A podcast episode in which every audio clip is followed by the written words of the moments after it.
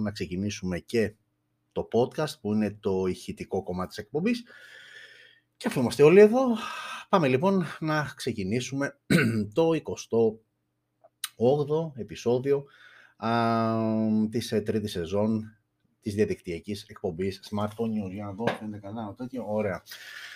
Όλα καλά. Λοιπόν, ξεκινήσαμε 11 και 5. Είναι πραγματικά τρομερό το πώς μπορείς να είσαι συνεπής στο να καθυστερείς. Και αν σας φαίνεται αστείο αυτό, είναι γιατί, ναι, αν θυμάμαι καλά, την προηγούμενη Πέμπτη ξεκινήσαμε 11 και 7. Αυτή την Πέμπτη ξεκινάμε 11 και 5. Ε, οπότε, εντάξει, έχουμε μία συνέπεια στην καθυστέρηση κτλ. Λοιπόν, ok, okay, μία εβδομάδα από την προηγούμενη Πέμπτη που έγινε το τελευταίο επεισόδιο μέχρι και σήμερα είχαμε κάποιες συσκευές που ανακοινώθηκαν από ειδήσεις. Όχι κάτι το ιδιαίτερο, ok, okay, έχω ξεχωρίσει έτσι το πιο σημαντικό.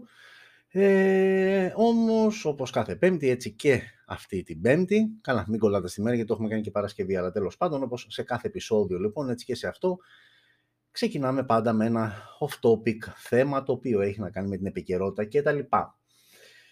Ok, okay, αν ε, με ρωτήσει κάποιος τι μπορώ να ξεχωρίσω από αυτή τη βδομάδα που μας πέρασε, ε, θα ξεχωρίσω σίγουρα ε, προφανώς τον, τη δίκη, την κατάληξη της δίκης του, α, του Μπάμπη του Αναγνωστόπουλου με αυτό που έγινε πέρυσι, το φωνικό, σκότωσε τη γυναίκα του, την Καρολάιν, στα Γλυκά Νερά κτλ. κτλ, κτλ. Οκ, δεν θα σταθώ τόσο στην καταδικαστική απόφαση, που φαντάζομαι ότι ήταν αναμενόμενη, δεν φαντάζομαι ότι κάποιος θα περίμενε να, να αθωωθεί, αλλά θα σταθώ στο γεγονός της ίδιας της απόφασης, η οποία πιο συγκεκριμένα έφαγε ισόβια, έφαγε και άλλα, αν δεν κάνω λάθος, 11,5 χρόνια. Τέλος πάντων όλα αυτά, γιατί καμιά φορά, ξέρετε, ακούμε ισόβια και λες, α, ωραία, θα είναι μια ζωή στη φυλακή. Δεν θα είναι μια ζωή στη φυλακή, γιατί όλα αυτά, και βέβαια έχει και το δικαίωμα έφεσης από όσο ξέρω, αλλά αν υποθέσουμε ότι θα κάνει έφεση και δεν θα ελαχιστοποιηθεί η ποινή που έχει πάρει κτλ. σημαίνει ότι θα κάτσει στη φυλακή max max 19 χρόνια. Άρα κάντε λίγο έναν υπολογισμό γρήγορο με μαθηματικά δημοτικού. Είναι 33 και 19 χρόνια, άρα θα βγει στο χειρότερο σενάριο 52 χρονών. Και αν σκεφτείς ότι αυτός ο άνθρωπος, οκ, είναι εμφανίσιμος, αν σκεφτείς ότι αυτός ο άνθρωπος έχει και τις κατακτήσεις του, άσχετα με το τι, τι έχει κάνει, διάβαζα κάποιο, κάποιο άρθρο ότι Α, του στέλνουν και επιστολές, ε, θαυμάστριες, ε, γυναίκες που είναι γοητευμένες από τον χαρακτήρα του γενικότερα, ok. Okay. Αλλά λοιπόν αυτός ο άνθρωπος έκανε ό,τι έκανε, όπως το έκανε, ε, αλλά σε κάμποσα χρόνια θα είναι έξω και το θέμα είναι ότι να μην μιλήσω για τους γονείς της κοπέλας γιατί φαντάζομαι ποιος γονιός θα νιώσει την οποιαδήποτε ικανοποίηση από τη στιγμή που Όποτε και να είναι αυτό, ο άνθρωπος που σκότωσε το παιδί του θα βγει έξω. Κατά δεύτερον, έρχεσαι και αναρωτιέσαι ε, κατά πόσο είναι δίκαιο αυτό. Γιατί από τη μία θα γυρίσεις και θα πει άλλος ότι, ok, okay, ρε φίλε, και τι προτείνεις, δηλαδή να πάρουμε τον νόμο στα χέρια μας, να τον καθαρίσεις, δεν έχει δικαίωμα να δικαστεί, να μπει στη φυλακή, να σωφρονιστεί, γιατί θεωρητικά ο σκοπός της φυλακής είναι να σοφρονιστείς. Αλλά δεν ξέρω κατά πόσο Μάλλον όχι, ξέρω ότι δεν υπάρχει περίπτωση να σοφρονιστεί, δηλαδή δεν μπορώ να φανταστώ ότι αυτός ο άνθρωπος θα βγει κάποια στιγμή εκεί έξω στην κοινωνία και θα βγει καλύτερος, γιατί έχω την εντύπωση ότι ένα μυαλό το οποίο μπορεί να σκεφτεί και να λειτουργήσει με αυτόν τον τρόπο, ε, πολύ δύσκολα ε, θα το εξαναγκάσεις εισαγωγικά να σκέφτεται με έναν άλλο τρόπο. Και βέβαια πας και σε μια άλλη πτυχή ότι αυτός ο άνθρωπος έκανε ό,τι έκανε με μια γυναίκα που όπως περιγράφει ο ίδιος την ερωτεύτηκε, την αγάπησε, ήταν η γυναίκα της ζωής του και δεν θα σταθώ τόσο σε αυτά που είπε στο δικαστήριο που εκεί υποτίθεται ότι οκ, μπορεί να ήταν και λίγο υπερβολικός ας πούμε για να μπορέσει να ελαφρύνει τη θέση του, να δείξει μια μεταμέλεια, να, τέλος πάντων για να πέσει στα πιο μαλακά, ας το πούμε έτσι. Έρχεσαι και σκέφτεσαι για έναν άνθρωπο ο οποίος θεωρητικά δεν του λείπει κάτι. Δηλαδή, οκ, είναι σε μια ηλικία μάχημη, έχει μια πολύ καλή δουλειά, είναι εμφανίσιμος, θα ξαναπώ και πάλι, ε, αντικειμενικά.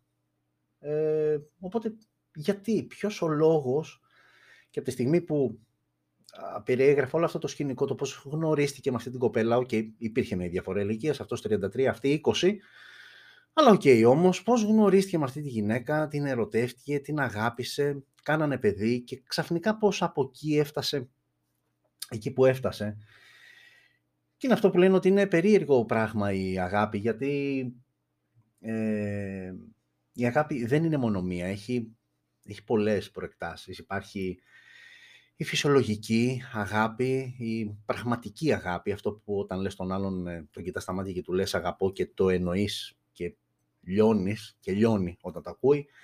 Υπάρχει παθολογική αγάπη, αρρωστημένη αγάπη, που μάλλον προς τα εκεί τίνει η συγκεκριμένη περίπτωση αυτού του ζευγαριού, τουλάχιστον από την πλευρά του άντρα, όπου τον αγαπάς τον άλλον, αλλά τον αγαπάς με την έννοια του κτήματος, ότι τον θεωρείς δικό σου, είναι πώς έχεις ένα χωράφι με ηλιές, πώς έχεις το αυτοκίνητο, το σπίτι, πράγματα τα οποία λες ότι είναι δικά μου. Αυτό το πράγμα λοιπόν, το ίδιο πράγμα ακριβώς αισθάνεσαι και για έναν άνθρωπο που έχεις δίπλα σου και τον θεωρείς δικό σου, το οποίο είναι μέγιστο λάθος, γιατί δεν υπάρχει κτητικότητα ε, με ανθρώπινη υπόσταση, δηλαδή είσαι με τον άνθρωπό σου, με τη γυναίκα σου, με τον άντρα σου, με τον οποιονδήποτε, μπορεί να είναι και σχέση. Δεν μπορείς και δεν έχεις το δικαίωμα σε καμία περίπτωση να θεωρήσεις τον άλλον ότι είναι δικό σου, υπό την έννοια ότι είναι κτήμα σου και τον κάνεις ό,τι θέλεις. Ο καθένας έχει τη δικιά του οντότητα, τη δικιά του προσωπικότητα. Εκεί λοιπόν χάνεται το παιχνίδι. Και χάνεται το παιχνίδι γιατί η αλήθεια είναι, το έχω ξαναπεί και σε άλλες εκπομπές, με άλλη βέβαια θεματολογία, ότι οι ανθρώπινες σχέσεις περνάνε πολύ μεγάλη κρίση. Σαφώς σε αυτό έχει συντελέσει σε πάρα πολύ μεγάλο βαθμό η τεχνολογία και τα social media. Ο κόσμος πλέον δεν, δεν ξέρει και δεν μπορεί να εκφράσει τα συναισθήματά του ε, γιατί είναι πολύ εύκολο όταν είσαι κρυμμένος πίσω από ένα πληκτρολόγιο και ένα κινητό να μοιράζεις ε, μηνύματα αγάπης, ε, μίσους και δεν ξέρω εγώ τι άλλο. Αλλά αν θα έρθει στιγμή να τον αντιμετωπίσεις τον άλλον, την άλλην, face to face και να προσπαθήσεις, όχι να προσπαθήσεις, να του δείξεις. Δηλαδή λες, σ' αγαπώ, σε κοιτάζω και σου λέω, σ' αγαπώ. Ε, να μπορέσεις να το αποδείξεις αυτό, να αποκτήσεις δηλαδή α, σάρκα και οστά το αγαπώ σου, ε, εκεί οι περισσότεροι χωλένουν. Και δεν είναι πάντα θέμα κακίας ότι ο άλλος θέλει να σε κοροϊδέψει, να σε δουλέψει, να σε εκμεταλλευτεί. Υπάρχουν και αυτά προφανώς, αλλά το θέμα είναι ότι είτε δεν καταλαβαίνεις την έννοια του τι σημαίνει να θέλεις κάποιον και τον αγαπάς, είτε δεν, δεν, δεν καταλαβαίνεις την έννοια δεν ξέρεις. Γιατί υπάρχει πολλοί κόσμος εκεί έξω που δεν, δεν, δεν ξέρει να αγαπάει, δεν ξέρει να εκτιμάει αυτό που έχει δίπλα του. Α, και από εκεί ξεκινάνε και τελειώνουν όλα, γιατί ξέρετε όταν κάτι ξεκινάει στραβά, αν όλα τα υπόλοιπα στην πορεία είναι καλά, δηλαδή έχεις τη δουλειά σου, έχεις μια αλφα οικονομική άνεση, περνάς καλά σε μέσες άκρες, ε, τα προβλήματα αυτά λίγο τα ψιλοσπρώχνεις κάτω από το χαλί. Όταν όμως αρχίζουν και ζορίζουν οι καταστάσεις, είτε γιατί μπορεί να είναι οικονομικοί λόγοι, είτε γιατί μπορεί να έχεις πρόβλημα ή να έχει ο άλλος πρόβλημα με τη δουλειά του. Είτε γιατί μπορεί να έρχονται παιδιά στη ζωή που είναι φυσιολογικό σε ένα ζευγάρι το οποίο έχει επιλέξει το δρόμο του γάμου όπου εκεί τα δεδομένα λίγο αλλάζουν, λίγο περιερίζονται ελεύθερος χρόνος, γενικότερα η καθημερινότητα και όλα αυτά. Όταν έρχονται λοιπόν αυτά, ε, τα όποια προβλήματα ε, βγαίνουν στην επιφάνεια και βγαίνουν πολύ πιο έντονα, απλά άλλες φορές έχουν κακές ε, έχουν κακή συνέχεια, άλλες φορές απλά βγαίνουν και διαλύουν, κλείνονται σπίτια κτλ. Τέλος πάντων η ουσία για να μην μακρηγορώ και με αφορμή αυτό το σκηνικό που είναι ένα σκηνικό που απορείς και λες ότι κοίτα να δεις ένα ζευγάρι που έχει όλες τις προϋποθέσεις να είναι καλά και να ζήσει μια ζωή καλή και έχανε το ωραίο του στο σπιτάκι με αυτό να έχει την καλή του τη δουλειά, με το παιδάκι που είχαν, το οποίο ήταν όταν έγινε το φωνικό πριν ένα χρόνο ήταν 10 μηνών, μπορεί και να κάνω λάθος, αλλά τέλος πάντων το μικρό παιδάκι που είχαν. Άρα λες λοιπόν ότι ενώ είχαν όλες τις προϋποθέσεις, γιατί δεν...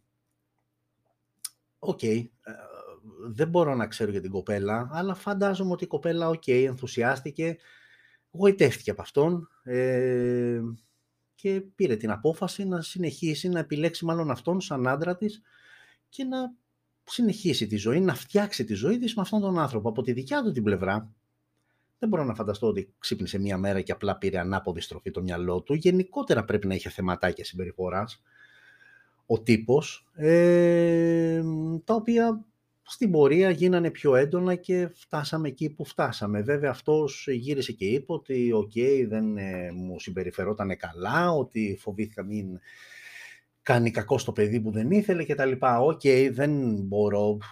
Βέβαια όταν δεν είσαι μπροστά ποτέ δεν ξέρεις και ποτέ μην είσαι σίγουρος, αλλά δεν ε, μπορώ να δεχτώ ή τουλάχιστον ε, θεωρώ ότι υπάρχει μια αρκετά μεγάλη δόση υπερβολής σε όλο αυτό για να καλύψει τη δικιά του αδυναμία η ουσία είναι ότι φαινόταν ότι ήταν ένας άνθρωπος ο οποίος δεν ήξερε να αγαπάει και νομίζω ότι αυτό είναι το μεγαλύτερο πρόβλημα γενικότερα ε, στα περισσότερα α, σπίτια. Ε, γιατί όταν τον άλλον τον αγαπάς, θα πρέπει να τον αγαπάς ακριβώς για αυτό που είναι. Δεν έχει νόημα να μπει στη διαδικασία ότι εντάξει, μου αρέσουν δύο-τέρα πραγματάκια, αλλά όταν θα, θα τον στρώσω. Όχι, αυτό είναι μέγιστη ε, ηλικιότητα να ξεκινήσεις θα πρέπει λοιπόν τον άλλον να τον αγαπάς πραγματικά, να τον θεωρείς άνθρωπό σου, γιατί όταν επιλέγεις με κάποιον άνθρωπο να πορευτείς μαζί σε αυτή τη ζωή, ουσιαστικά είναι σαν να τον λες άνθρωπός σου, άρα θα πρέπει να είσαι πολύ προσεκτικός σε αυτή την επιλογή.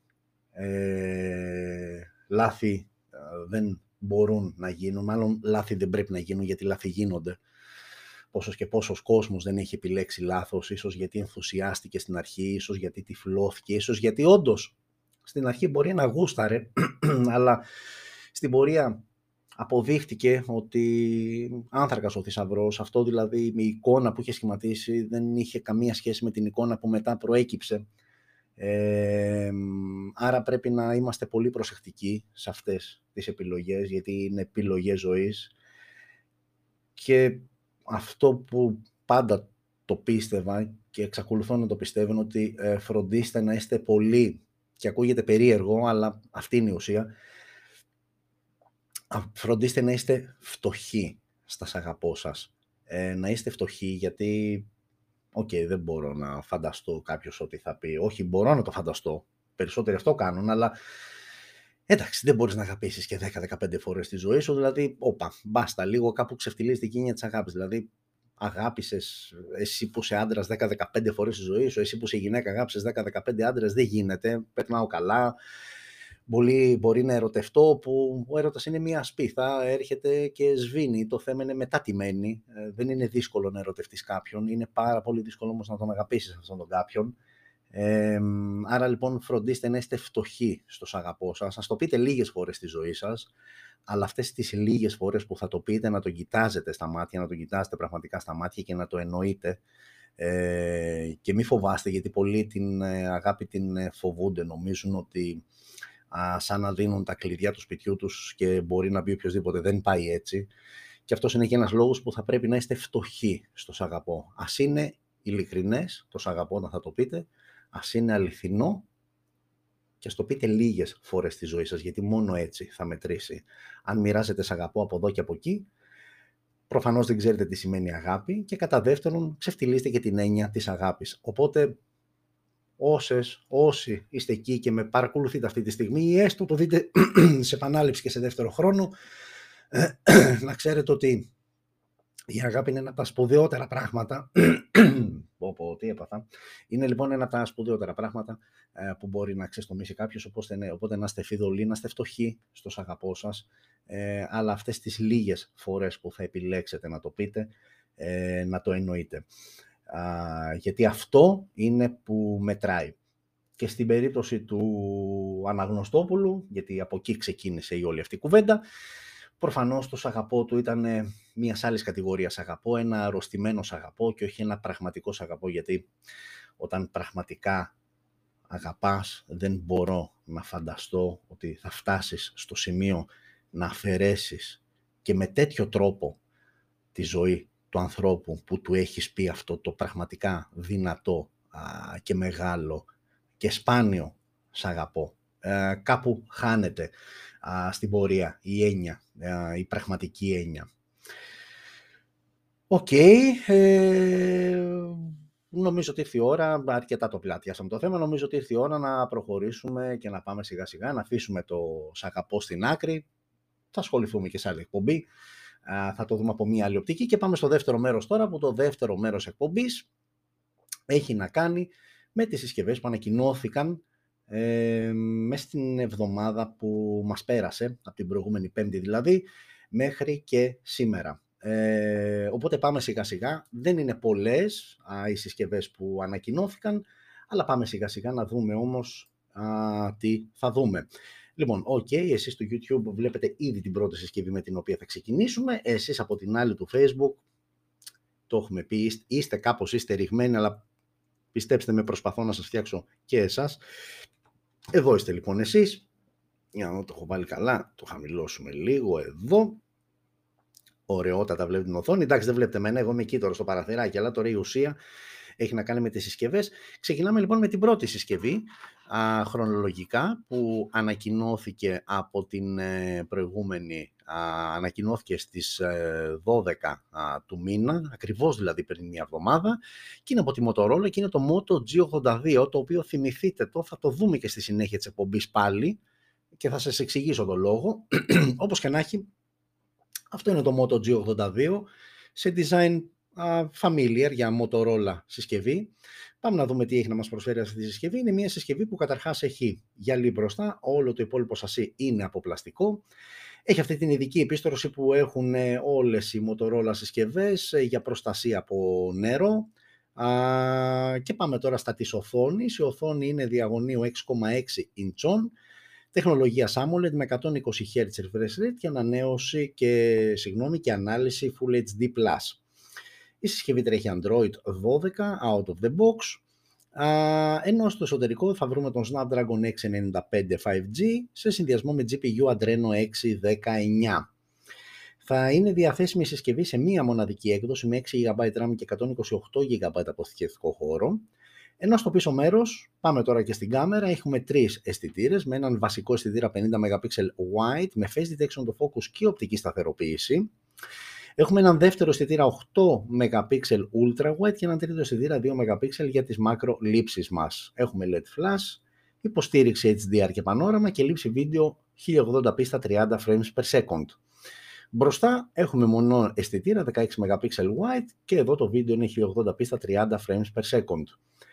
Στα του ήχου έχουμε στέρεο ηχεία, έχουμε και θύρα για ακουστικά, έχουμε NFC, έχουμε τα υψή θύρα στο κάτω μέρος, ο σαρωτής δαχτυλικών αποτυπωμάτων βρίσκεται στα πλάγια της συσκευής, ενώ έχουμε και μια μπαταρία χωρητικότητας 5.000 mAh με γρήγορη φόρτιση στα 30W. Η τιμή της συσκευής, και δεν λέω από γιατί θυμίζω και πάλι ότι θα είναι διαθέσιμη σε μία μοναδική έκδοση 6 GB RAM 128 GB αποθηκευτικός χώρος, είναι στα 330 ευρώ Οκ, ε, είναι ένα συμπαθητικό σύνολο. Το αδικεί η τιμή του και το αδικεί λέγοντας, εννοώντας ότι θα το ήθελα πιο οικονομικό, γιατί ok, έχεις μια, έναν βασικό αισθητήρα με οπτική σταθεροποίηση που μετράει στα συν, γιατί την οπτική σταθεροποίηση δεν τη συναντάς συχνά σε χαμηλές τιμές, ανεβαίνεις δηλαδή κατηγορία για να δεις οπτική σταθεροποίηση σε βασικό αισθητήρα. Ok, okay, έχεις AMOLED οθόνη, έχεις έναν Snapdragon 695 5G που οκ, είναι για mid-range καταστάσεις κτλ. Ξαναλέω και πάλι ότι είναι ένα συμπαθητικό σύνολο, απλά α, θα το ήθελα να μην βλέπω αυτό το τριάρι μπροστά στην τιμή, θα το ήθελα εκεί να είναι κάτω από 300 ευρώ για να το δω πιο σοβαρά τώρα στο 330, γιατί ξαναλέω και πάλι ότι πάντα όταν μιλάμε για μία συσκευή, ναι, θα αναλύσουμε τα χαρακτηριστικά της, τι μας προσφέρει, αλλά πάντα όλα αυτά σε συνάρτηση με το πόσο κοστίζει και τι άλλο μπορείς να αποκτήσεις με τα λεφτά που σου δίνει συγκεκριμένη συσκευή. Άρα εκεί λίγο κάπου το χάνω όσο αφορά το Moto G82. Κατά τα άλλα είναι ένα συμπαθητικό setup, αλλά ξαναλέω και πάλι στα 330 ευρώ, που θυμίζω το είχαμε δει και στην προηγούμενη εκπομπή ότι η Motorola πλέον έρχεται και επίσημα στη χώρα μας, μετά από Vivo και Oppo επανέρχεται, γιατί η Motorola πριν κάποια χρόνια ερχόταν ούτε ή άλλο στην Ελλάδα. Απλά τα τελευταία χρόνια είχε διακοπεί, δεν υπήρχε δηλαδή επίσημος εισαγωγή.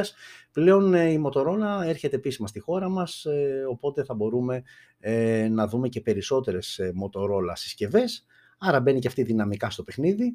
Ε, αλλά ξαναλέω και πάλι ότι τα 330 ευρώ είναι λίγο έως πολύ απαγορευτική τιμή για το συγκεκριμένο μοντέλο και αυτά που έχει να μας προσφέρει. Ε, Οκ, αυτή ήταν η πρώτη συσκευή και πάμε να συνεχίσουμε με την επόμενη συσκευή που ανακοινώθηκε Α, και η επόμενη συσκευή, να μην πατήσω το κουμπάκι, δεν θα τη δείτε και δεν θα τη δω. Η επόμενη συσκευή λοιπόν αυτή είναι από τη OnePlus και είναι το OnePlus Ace Racing. Είναι μία έκδοση δηλαδή του OnePlus Ace, το οποίο ανακοινώθηκε πριν α, κάτι λιγότερο από ένα μήνα. Αυτό είναι το OnePlus Ace Racing Edition η OnePlus προσπάθησε να μας πείσει ότι είναι μια gaming συσκευή, γιατί κάποιος θα αναρωτηθεί δηλαδή το racing τι έχει να σου προσφέρει σε σύγκριση με το απλό Ace. Αμέσως, αμέσως λοιπόν το racing σε παραπέμπει σε race, σε ταχύτητα, άρα πιο γρήγορη συσκευή, άρα πιο ακριβή συσκευή. Ναι, και το gaming το δικαιολογεί. Ok, okay, και για να έχετε έτσι και μία άμεση εικόνα όσο αφορά την διαφορά με το απλό μοντέλο, αυτό είναι το OnePlus Ace, το οποίο ανακοινώθηκε περίπου πριν ένα μήνα και αυτό είναι το Ace το Racing Edition. Βλέπετε λοιπόν ότι ουσιαστικά έχουν διαφορά τόσο μπροστά εδώ στο Ace ο, η selfie κάμερα είναι στη μέση, ενώ, όπα, εδώ φύγαμε ένα άλλο μοντέλο, ενώ εδώ είναι πάνω και αριστερά. Άλλη μεγαλύτερη διαφορά είναι στο πίσω μέρος, στους αισθητήρες. Εδώ βλέπετε πώς είναι η διάταξη, ενώ εδώ είναι εντελώς διαφορετική. Και σαφώς υπάρχουν και στο εσωτερικό, αφήνω αυτό γιατί αυτή είναι η συσκευή που ανακοινώθηκε, το Ace Racing Edition. Πάμε λοιπόν να δούμε τι έχει να μας δώσει το, Race, ε, το Ace Racing Edition και πού διαφοροποιείται από το απλό μοντέλο. Ε, και αμέσως αμέσως ξεκινάμε από την οθόνη.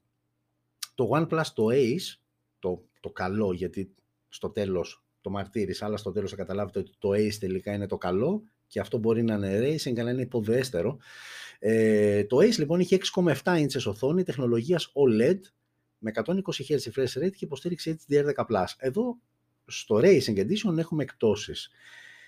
Και σε μέγεθος η οθόνη πέφτει στις 6,59 inches και σε τεχνολογία πλέον πάμε σε οθόνη IPS LCD. Κρατάμε το refresh rate που είναι στα 120 Hz ε, ενώ κρατάμε και την ανάλυση που είναι Full HD+. Άρα λοιπόν το Ace, που είναι αυτό εδώ, είχε, AMOLED, είχε OLED οθόνη με υποστήριξη HDR10+, ενώ το Racing έχει IPS LCD οθόνη, α, που απλά κρατάει το 120 Hz refresh rate και μικραίνει σε διαστάσεις από 6,7 πάει σε 6,59. OK. Okay. Out of the box Android 12 με το, μέσω του Color OS 12.1. Εδώ δεν έχουμε καμία διαφορά. Στον επεξεργαστή φοράνε επίσης τον ίδιο Dimensity 8100, 8100 Max, ε, τον φοράει και το OnePlus το Ace, αλλά και το Racing Edition. Ε, η βασική έκδοση είναι στα 8228 και για τα δύο μοντέλα και επίσης έχουμε 8256 και 12256 και πάμε τώρα στους αισθητήρες. το Racing έχει τρεις αισθητήρες. το Ace έχει επίσης τρεις αισθητήρες. Πάμε λοιπόν να δούμε, συγγνώμη και πάλι, Κάτι έχει ο λαιμός μου, έχει μείνει από το κρύωμα της προηγούμενης εβδομάδας. Εδώ λοιπόν έχουμε βασικό αισθητήρα 64 MP wide με face detection auto focus. Έχουμε έναν δεύτερο αισθητήρα 8 MP ultra wide και έχουμε έναν τρίτο αισθητήρα 2 MP macro. Η διαφορά με το μεγάλο μοντέλο, στο Ace, και εδώ ήταν τρεις αισθητήρες, η διαφορά τους είναι μόνο στον βασικό αισθητήρα. Δηλαδή, 8 MP Ultra Wide είναι κοινός και στα δύο, ο 2 MP Macro είναι κοινός και στα δύο. Απλά στο OnePlus Ace είχαμε 50 MP Wide που υποστήριζε και οπτική σταθεροποίηση, ενώ εδώ έχουμε 64 MP στο Racing χωρίς οπτική σταθεροποίηση.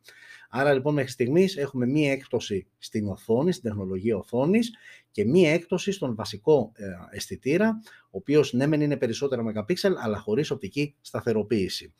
Λήψη βίντεο 4K στα 30 frames per second, ενώ το Ace είχε και στα 60 frames per second.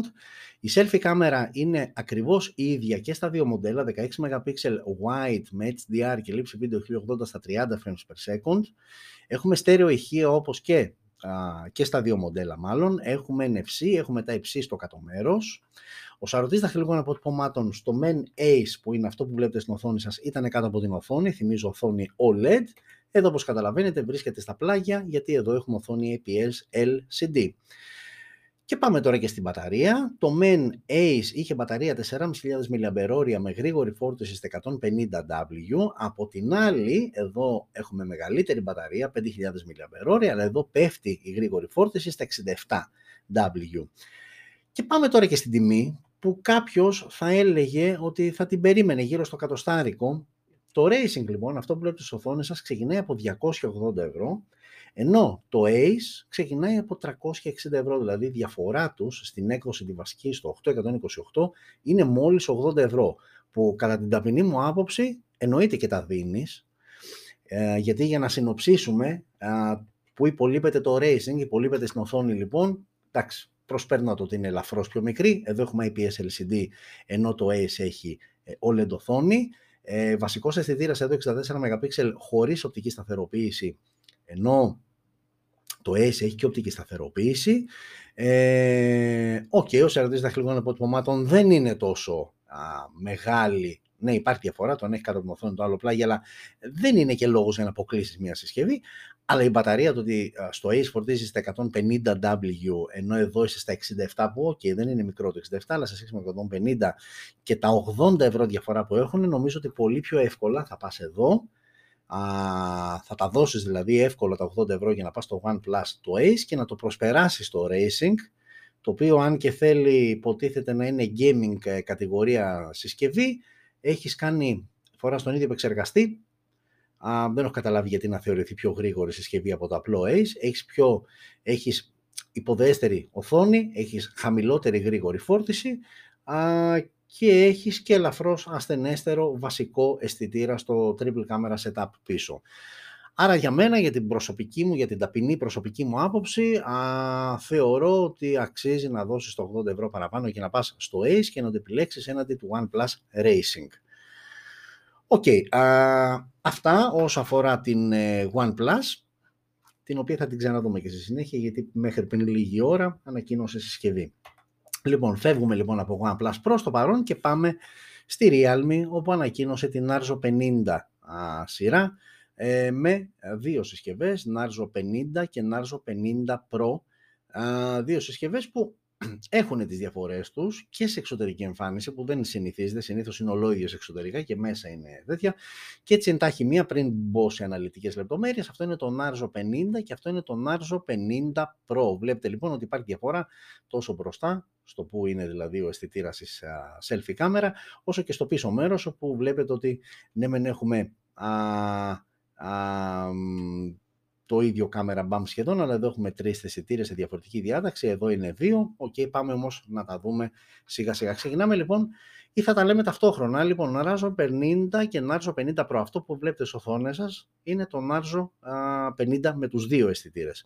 Λοιπόν, το 50 ε, έχει και το 50 Pro, είναι γυαλί μπροστά, λόγω οθόνης και όλο το υπόλοιπο σασί είναι πλαστικό. Είτε πάρεις το 50, τον Narzo 50 είτε τον Narzo 50 Pro.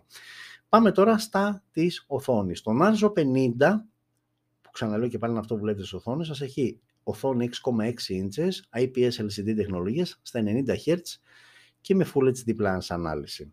Από την άλλη, το Pro πέφτει λίγο σε inches, μικραίνει η οθόνη 6,4 inches, αλλά είναι τεχνολογίας Super AMOLED με 90 Hz και εδώ refresh rate και με Full HD Plus ανάλυση και εδώ. Επιπλέον εδώ έχουμε και γυαλί Gorilla Glass 5, ενώ δεν έχει γίνει κάποια αναφορά για το απλό μοντέλο που είναι αυτό εδώ. Άρα αμέσως αμέσως μία βασική διαφορά, το Narzo 50 6,6 IPS LCD, εδώ 6,4 άρα Super AMOLED. Αλλά λοιπόν στο 50 Pro καλύτερη οθόνη από πλευράς τεχνολογίας. Android 12 με out of the box. Πάμε τώρα και στον επεξεργαστή. Λοιπόν, στον Narzo 50 είναι ο Dimensity 810, ενώ στο 50 Pro είναι ο Dimensity 920. OK, okay, άρα το Pro λοιπόν, εκτός από καλύτερη τεχνολογία οθόνης, διαθέτει και πιο γρήγορο επεξεργαστή. Πάμε τώρα και στις εκδόσεις. Το απλό, το Narzo 50 θα έχει μια βασική έκδοση 464 και θα υπάρχει άλλη μία 428 και άλλη μία 628. Από την άλλη το Pro θα βγει σε δύο και μόνο εκδόσεις 628 και 828. Ε, δηλαδή ουσιαστικά θα έχεις να παίξεις μόνο με τη RAM. Πάμε τώρα και στους αισθητήρες. Λοιπόν, εδώ είναι ξεκάθαρα δύο αισθητήρες, 48 MP wide με face detection το focus ο βασικός αισθητήρας που είναι κοινός είτε πάρει τον Narzo 50 είτε τον Narzo 50 Pro. Ο δεύτερος αισθητήρας είναι 2 MP για αποτύπωση βάθους και τελειώνεις με τις κάμερες στο πίσω μέρος. Εδώ όμως σίγουρα είναι μοντέλο το G71S το οποίο θα φορά διαφορετική αγορά από το Moto G82 ναι, δεν έχει λογική να κυκλοφορήσουν ταυτόχρονα και στην ίδια αγορά, αλλά OK. Okay. Φαντάζομαι κάποια στιγμή θα το μάθουμε. OK, okay, και πάμε στο σήμερα, γιατί ό,τι θα δούμε από εδώ και στο εξής μου είναι μία, δύο, τρεις, όχι, δύο συσκευές, ναι, δύο, δύο, ναι, εντάξει, είναι μία σειρά και τα λοιπά. Θα το δούμε και αυτό. Ε, πάμε στο Vivo, στη Vivo, στην αγαπημένη Vivo, λοιπόν,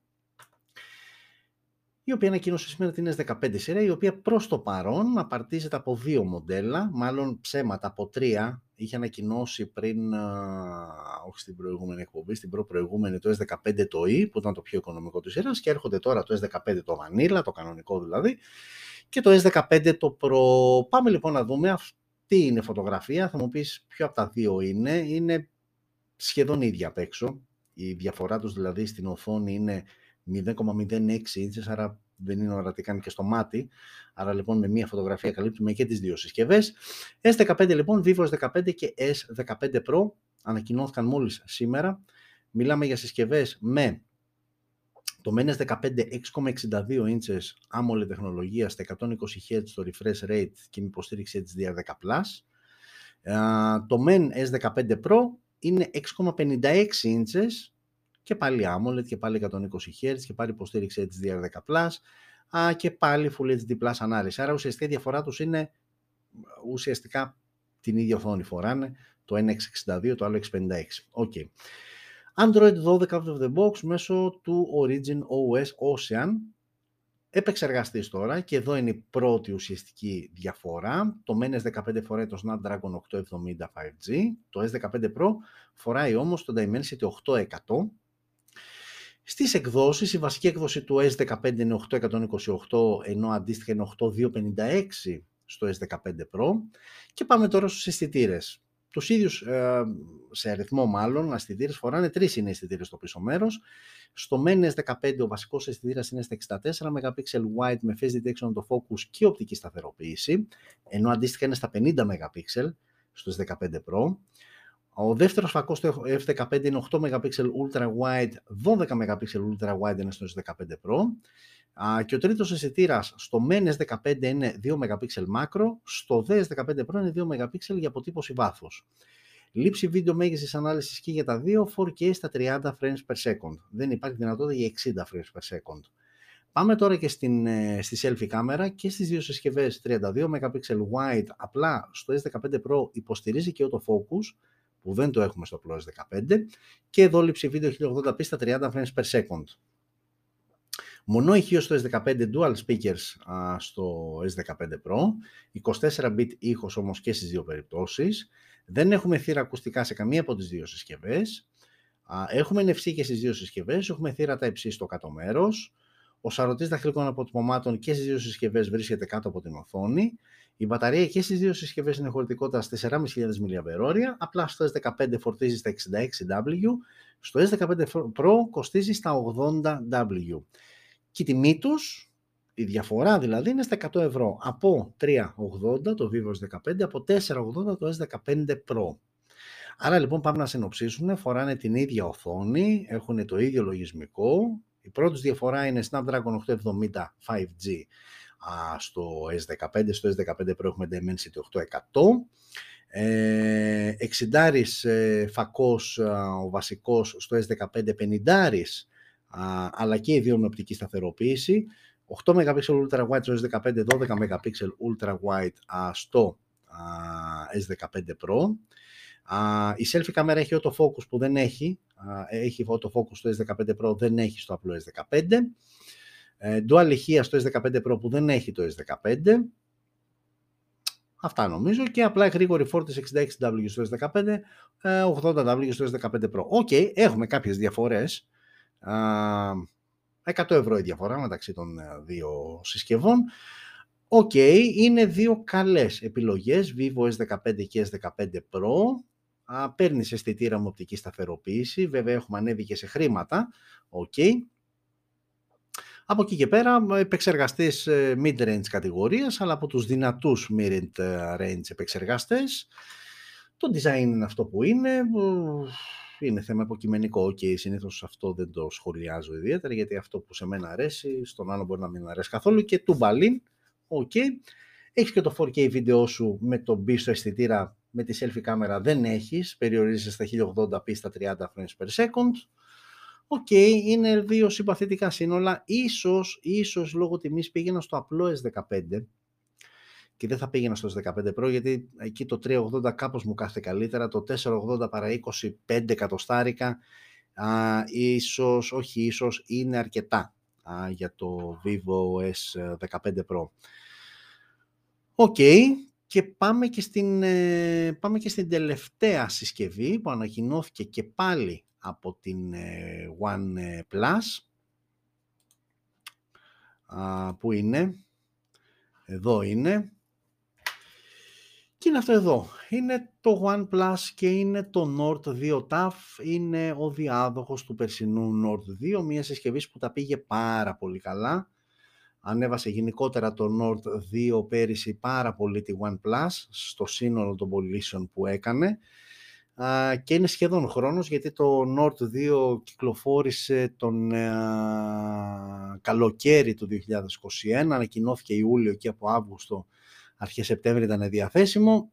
Τώρα έρχεται 19 Μαΐου, σήμερα δηλαδή, η OnePlus και ανακοινώνει το διάδοχο που είναι το Nord 2 TAF.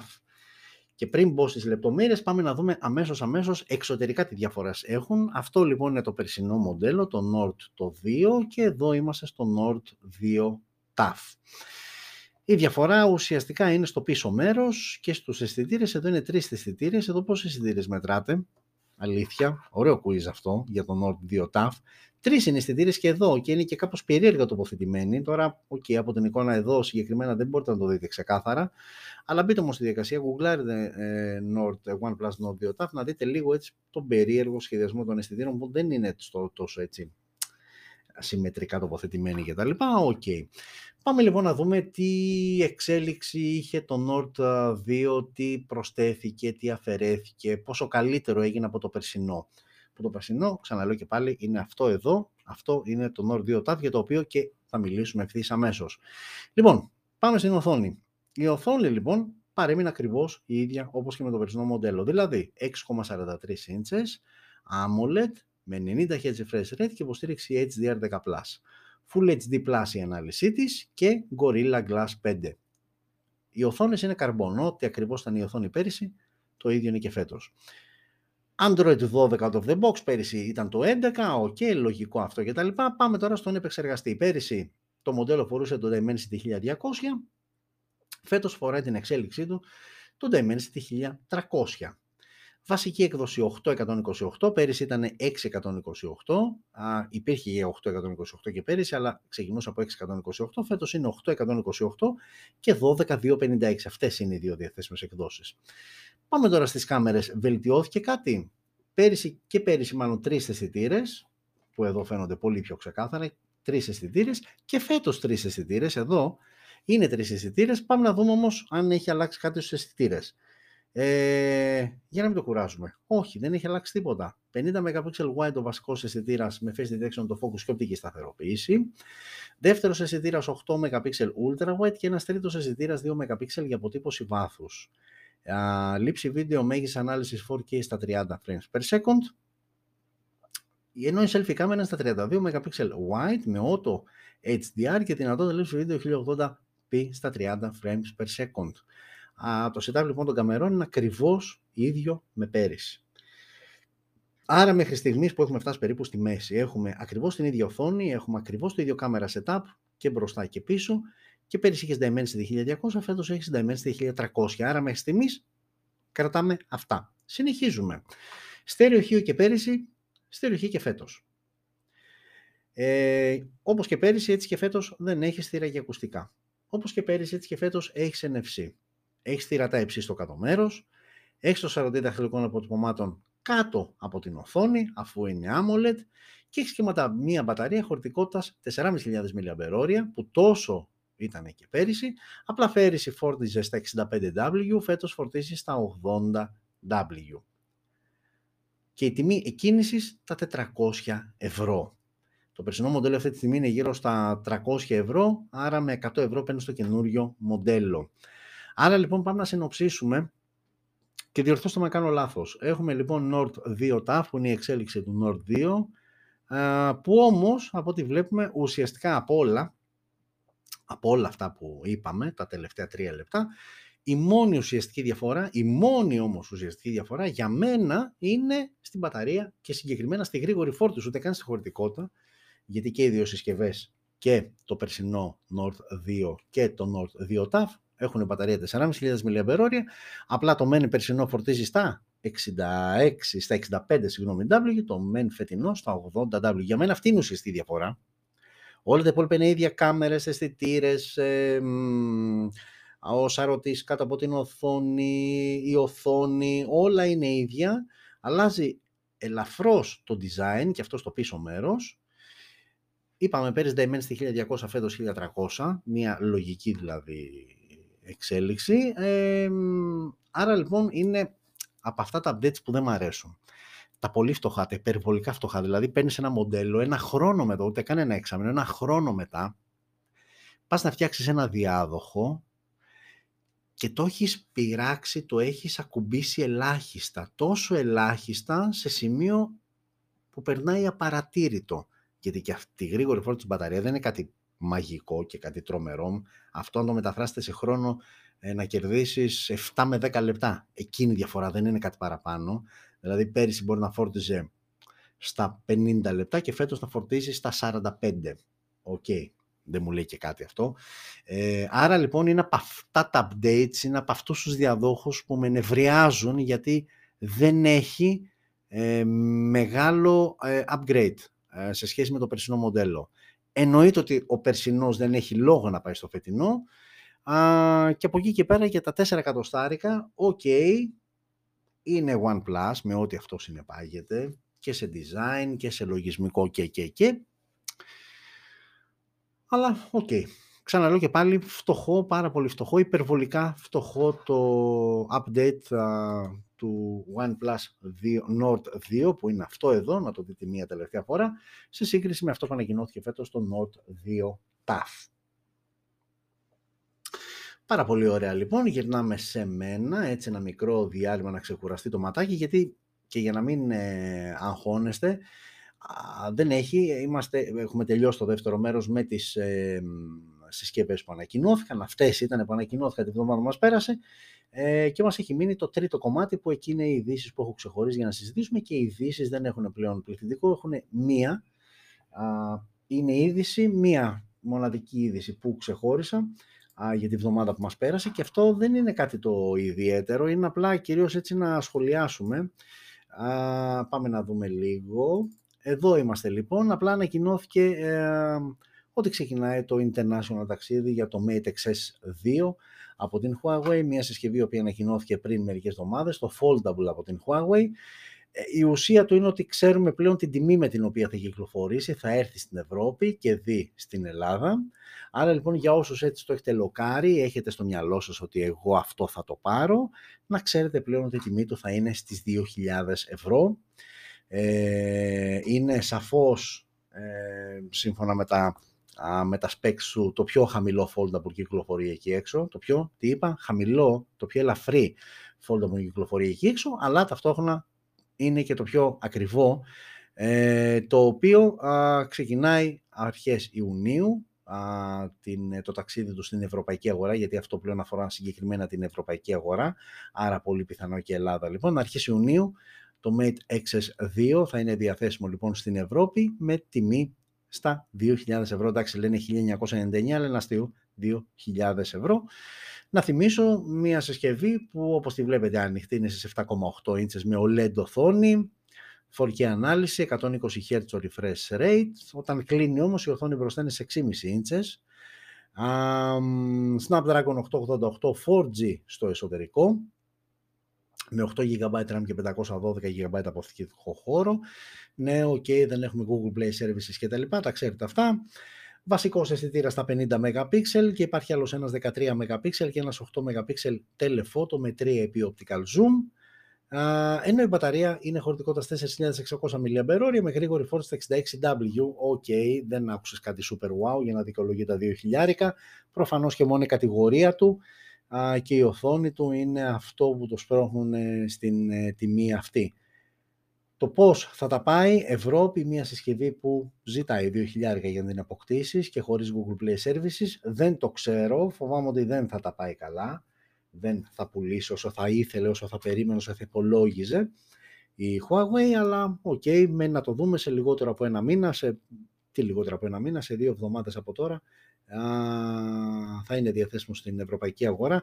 Αν έχουμε και πιο συγκεκριμένη ημερομηνία για το πότε θα είναι διαθέσιμο στην Ελλάδα, θα το μοιραστούμε εδώ μαζί μας, μαζί σας μάλλον και εκεί θα δούμε ακριβώς πώς θα τα πάει α, το νέο foldable από την Huawei. Και κάπως έτσι η σημερινή εκπομπή, το 28ο επεισόδιο Smartphone News, έφτασε στο τέλος της.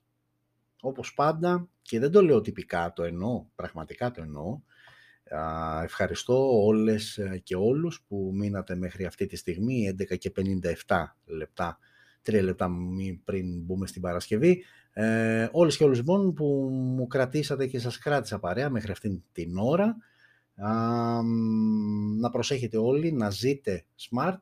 Ανανεώνουμε το ραντεβού μας για την ερχόμενη Πέμπτη, την ίδια ώρα, την ίδια καθυστερημένη ώρα. Ε, οπότε πάμε να δούμε λίγο έτσι μια υπενθύμηση, social media, όπου μπορείτε να δείτε, να μας βρείτε, το smartphones. Να θυμίσω ότι στο TikTok έχει ανέβει ο πρώτος ημιτελικός, τελείωσαν τα smart battles, τα πρώτα τέσσερα, βγήκαν τέσσερις νικητές, δύο και δύο θα μονομαχήσουν για να βγει το ζευγάρι του τελικού, που από αυτό το ζευγάρι θα προκύψει, όπως εσείς θα το έχετε επιλέξει, ο βασιλιάς, το καλύτερο smartphone το οποίο κυκλοφορεί αυτή τη στιγμή στην Ελλάδα και δεν κοστίζει περισσότερο από 280 ευρώ. Πέρασαν αρκετές συσκευές, επιλέξατε τέσσερις, από τις τέσσερις δύο και από τις δύο θα βγει ο ένας μοναδικός νικητής για να κλείσουμε α, την ε, κατηγορία έως 280 ευρώ και να ανοίξουμε σιγά σιγά λογαριασμό στην επόμενη κατηγορία που σαφώς καθώς ανεβαίνουμε οικονομικά θα είναι και πιο ενδιαφέρουσα. Smartphone TV λοιπόν, μπαίνετε στο TikTok στο λογαριασμό μας, ψηφίζετε και θα είμαστε εδώ πέρα σε επικοινωνία για να δείτε, να δούμε και να συζητήσουμε όλοι μαζί τα αποτελέσματα. Λοιπόν, να είστε όλες και όλοι καλά. Θα το ξαναπώ για ακόμα μία φορά. Smartphones είμαστε, δεν είναι κακό. Να ζείτε λοιπόν smart α, και ανανεώνουμε το ραντεβού μας την ερχόμενη πέμπτη τη γνωστή ώρα. Φιλιά σε όλες και όλους και εκεί αλλά και εδώ.